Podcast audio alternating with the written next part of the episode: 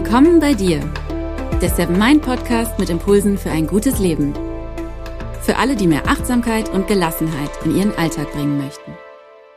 Hi und herzlich willkommen im Seven Mind Podcast. Mein Name ist René Träder und das ist Impuls 115. Die Menschen, mit denen wir am meisten Zeit verbringen, sind häufig unsere Kollegen. Wenn es dicke Luft auf Arbeit gibt, wenn schlechte Stimmung herrscht, kann das ein riesiger Schatten für unseren Arbeitstag sein, ja, für unsere ganze Arbeit generell. In dieser Folge stelle ich dir mehrere Möglichkeiten vor, wie du innere und äußere Grenzen setzen kannst und somit die dicken Wolken, die über dem Arbeitsplatz schweben, wegschieben kannst und für Lichtblicke und für ein bisschen Sonnenschein sorgst. Ganz kurz noch ein Rückblick zur letzten Folge, in der es um Langeweile ging. Ich habe vorgeschlagen, Langeweile positiv zu sehen, weil sie uns helfen kann, ein natürliches Lebenstempo zu entwickeln, weil sie uns vor Überlastung schützt und gleichzeitig unsere Kreativität ankurbeln kann.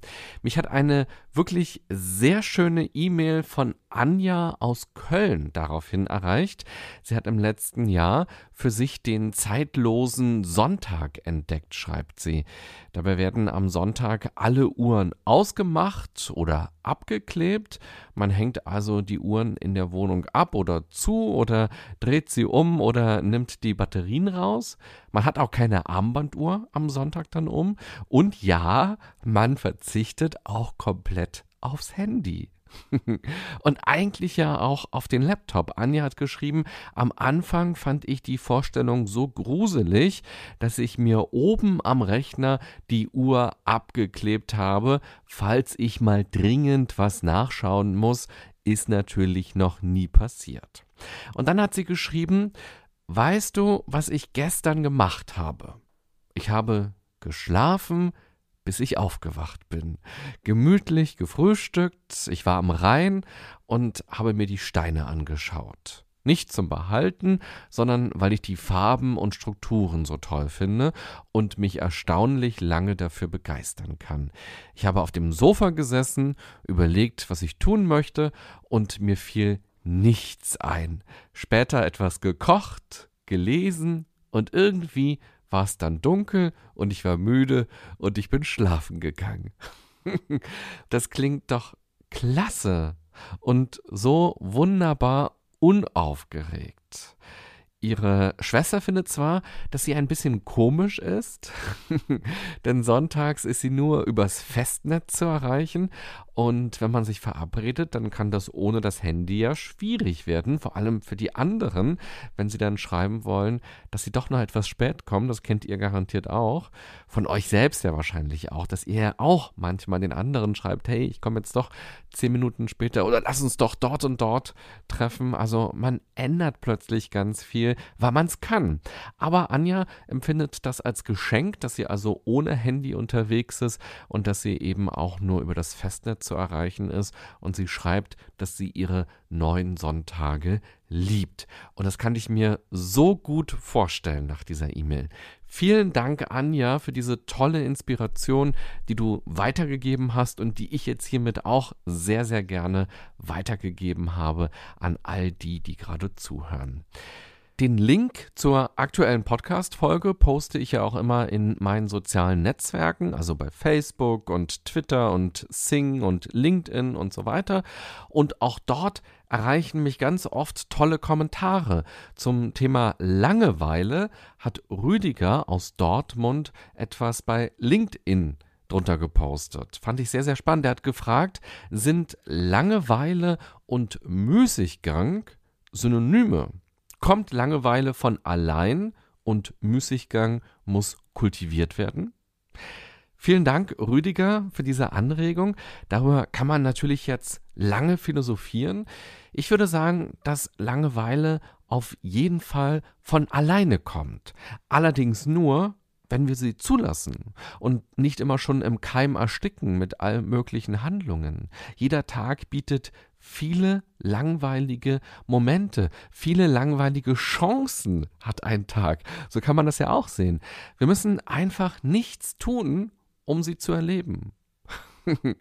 Und das ist doch eigentlich ja auch schön, mal nichts machen zu müssen, damit etwas passiert, nämlich die Langeweile.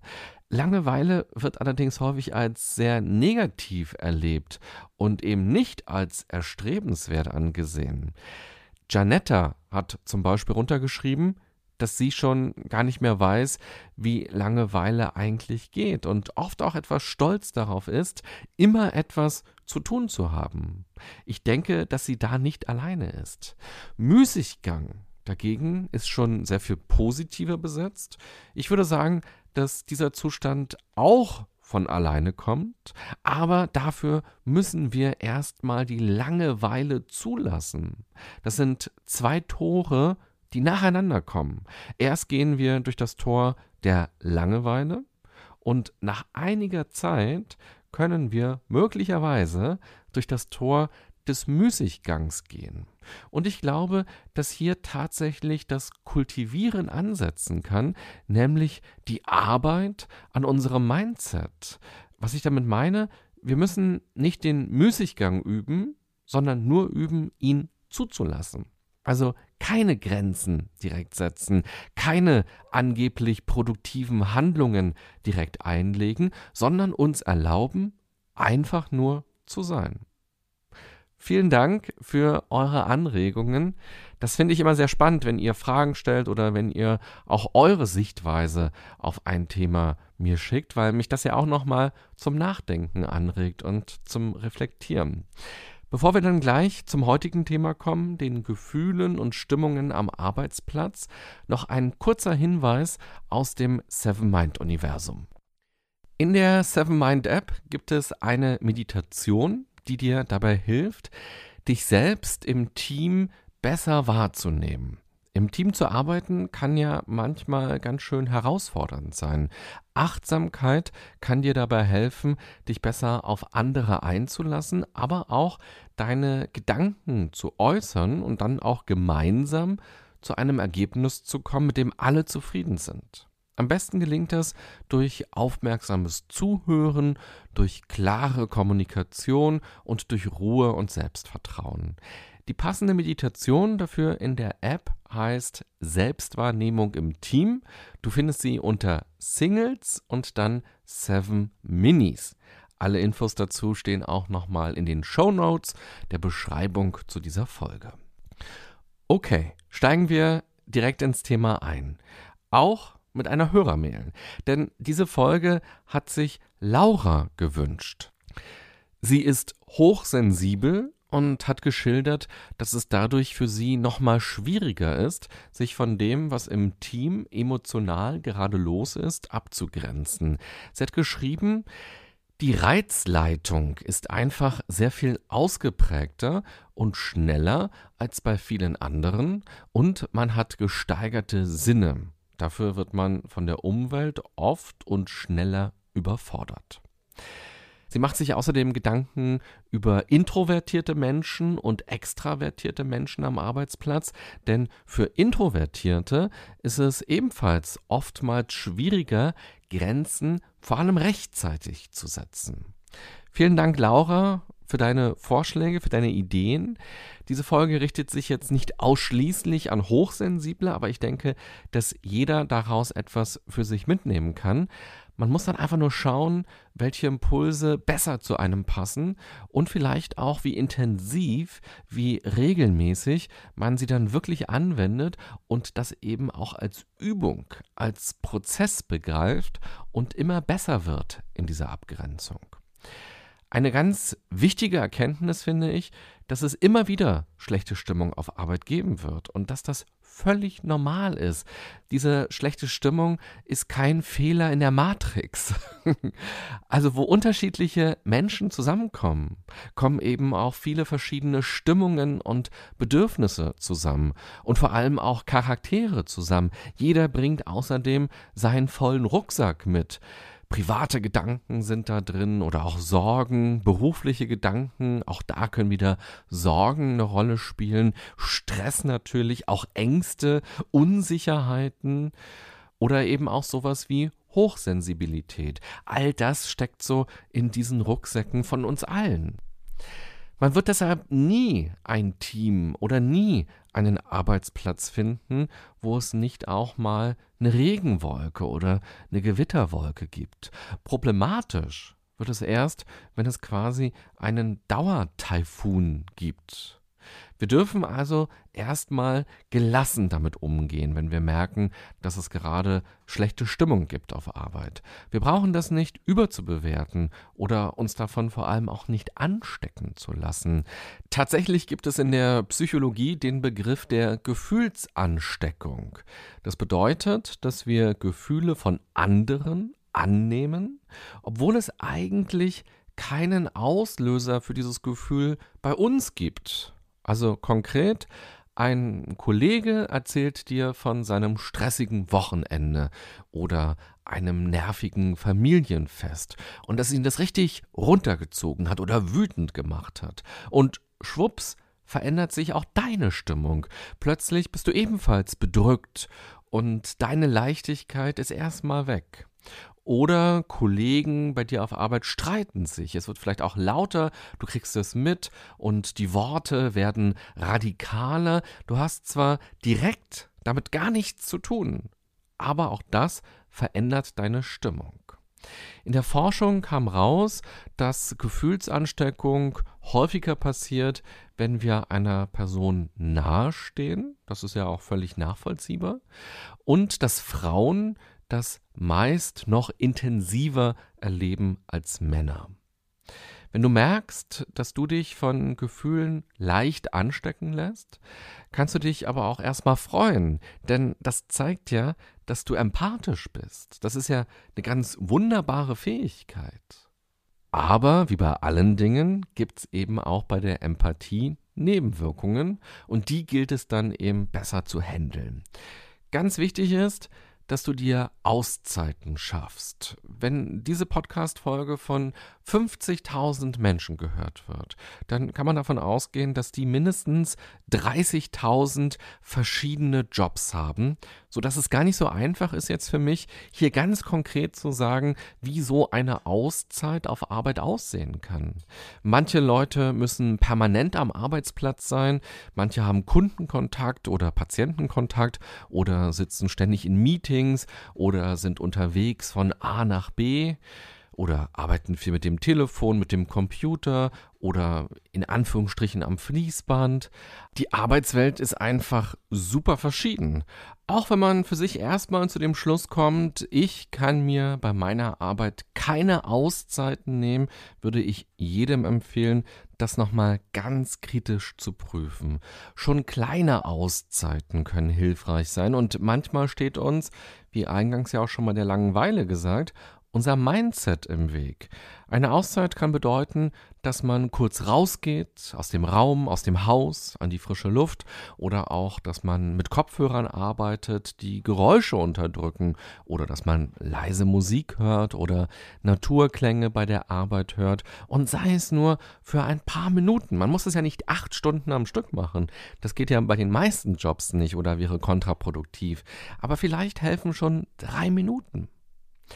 Besprich sowas auch mal mit deinen Kollegen oder deinen Vorgesetzten, damit sich keiner wundert, warum du da plötzlich mit Kopfhörern sitzt und damit ihr vielleicht auch gemeinsam Ideen entwickeln könnt, wie solche Auszeiten möglich sind. Wenn es vor allem darum geht, mal aus dem Lärm im Büro rauszukommen, lohnt sich auch darüber nachzudenken, ob man eine Art Silent Room einrichtet, in dem zum Beispiel nicht telefoniert und nicht geredet werden darf.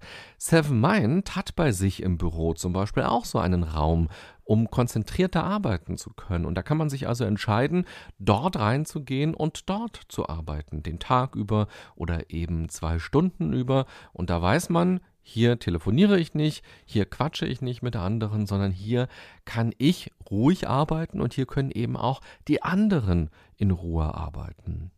Oder es gibt auch Schallabsorber, die an Decken und Wänden angebracht werden können und dafür sorgen, dass es insgesamt im Raum etwas leiser wird. Gerade in großen Räumen kann das sehr wichtig sein und auch das kann eine enorme Erleichterung darstellen. Diese Schallabsorber, die müssen auch gar nicht hässlich aussehen. Inzwischen gibt es die in ganz vielen verschiedenen, auch schönen Farben und Formen. Teilweise auch wie Bilder sind die gestaltet. So, dass es kleine Kunstwerke sind, die dann an der Wand oder an der Decke hängen und dazu beitragen, dass der Raumklang, der Raumschall besser wird. Eine Auszeit bedeutet auf jeden Fall, dass man das, was gerade nervt, durchbricht. Dafür kannst du auch kurz auf Klo gehen oder dir kaltes Wasser über die Arme laufen lassen. Diese körperlichen Reize können auch viel bewirken. Probier es beim nächsten Mal einfach aus und stell dir vor, wie die fremden Gefühle dann mit dem Wasser wegfließen, sodass sie nicht mehr an dir haften. Und vor allem denke daran, auch eine Auszeit, die nur drei Minuten dauert, kann einen großen Effekt haben. Also nimm sie dir, gib dieser Auszeit mal eine kleine Chance. Allerdings kann es ja auch nicht immer die Lösung sein, rauszugehen aus einer Situation. Das geht ja in vielen Jobs eben auch gar nicht. Also diesen räumlichen Abstand einzunehmen. Möglich ist aber auch, innerlich Abstand zu entwickeln. Und das gelingt, indem wir zum Beispiel Mitgefühl entwickeln für die negativen Erlebnisse oder für die negativen Stimmungen von anderen. Hier im Podcast habe ich auch mal in einer Folge den Unterschied ein bisschen genauer erklärt von Mitgefühl und Mitleid. Grob gesagt, beim Mitleid leiden wir im wahrsten Sinne des Wortes mit. Hier fehlt uns also diese innere Distanz. Und beim Mitgefühl unterscheiden wir zwischen, das ist dein Erlebnis, das sind deine Emotionen gerade und so geht es mir. Und das kann dann eben auch bedeuten, die Stimmungen und Gedanken und Gefühle von anderen zu respektieren, also das selbst besser aushalten zu können, dass es den anderen gerade nicht so gut geht oder dass die anderen eben gerade so empfinden. Es ist dann in Ordnung, dass die auf einem anderen Planeten gefühlstechnisch oder gedankentechnisch gerade sind und sich zum Beispiel nicht so freuen können wie man selber oder eben ein bisschen grummelig sind. In dem Moment, wo wir das respektieren können, schützen wir uns auch wieder davor, dass wir uns von den Gefühlen anstecken lassen. Denn wir müssen nicht ständig dagegen ankämpfen und müssen nicht ständig denken, Mann, warum kannst du jetzt nicht auch ein bisschen freundlicher oder glücklicher sein? Warum musst du jetzt gerade so sein? Das ist dann völlig in Ordnung. Hilfreich ist dafür, wenn du dich darin trainierst, schneller, leichter Zugang zu deinen Emotionen zu bekommen, dass es dir also gelingt, deine inneren Zustände abzurufen, deine Gefühlswelt, auch deine Gedankenwelt wahrzunehmen. Du merkst dadurch, dass sich Emotionen plötzlich verschieben. Morgens warst du noch gut drauf und nun ist deine Stimmung im Keller. Was hat dich so runtergezogen? Oder auch wer hat dich so runtergezogen? Wo und wann hast du dich also von fremden Emotionen anstecken lassen? Du erkennst dann vielleicht auch ein Muster, denn in fast jedem Büro oder in fast jedem Team gibt es ja jemanden, der super schnell ins Nörgeln kommt oder der eher negativ denkt oder der vielleicht auch eher lästert. Spüre, was Gespräche mit diesen Personen in dir bewirken und über die Trennung. Das ist deine Erlebniswelt, das ist meine Erlebniswelt. So geht es dir und so geht es mir. Und schließlich kannst du ja auch wieder positive Gefühle aufladen, schon im Vorfeld, aber eben auch in der Situation. Ruhe und Achtsamkeit helfen dir dabei, auch wenn man seine Gedanken strukturieren kann, wenn man mal tief durchatmen kann, wenn man eine Runde rausgehen kann und eben bei sich sein kann. Schon wie du in deinen Arbeitstag startest, hat einen großen Einfluss, wie anfällig du für die Gefühlsansteckungen dann später sein wirst. Du kannst dir das so ein bisschen vorstellen wie bei einer Grippe. Wenn man eh schon gestresst ist und geschwächt ist, dann haben es die Grippeviren leichter. Deshalb starte bewusst in den Tag, frühstücke gut und sei ausgeschlafen. Tu also was dafür, dass du bei dir bist und dass du Kraft hast.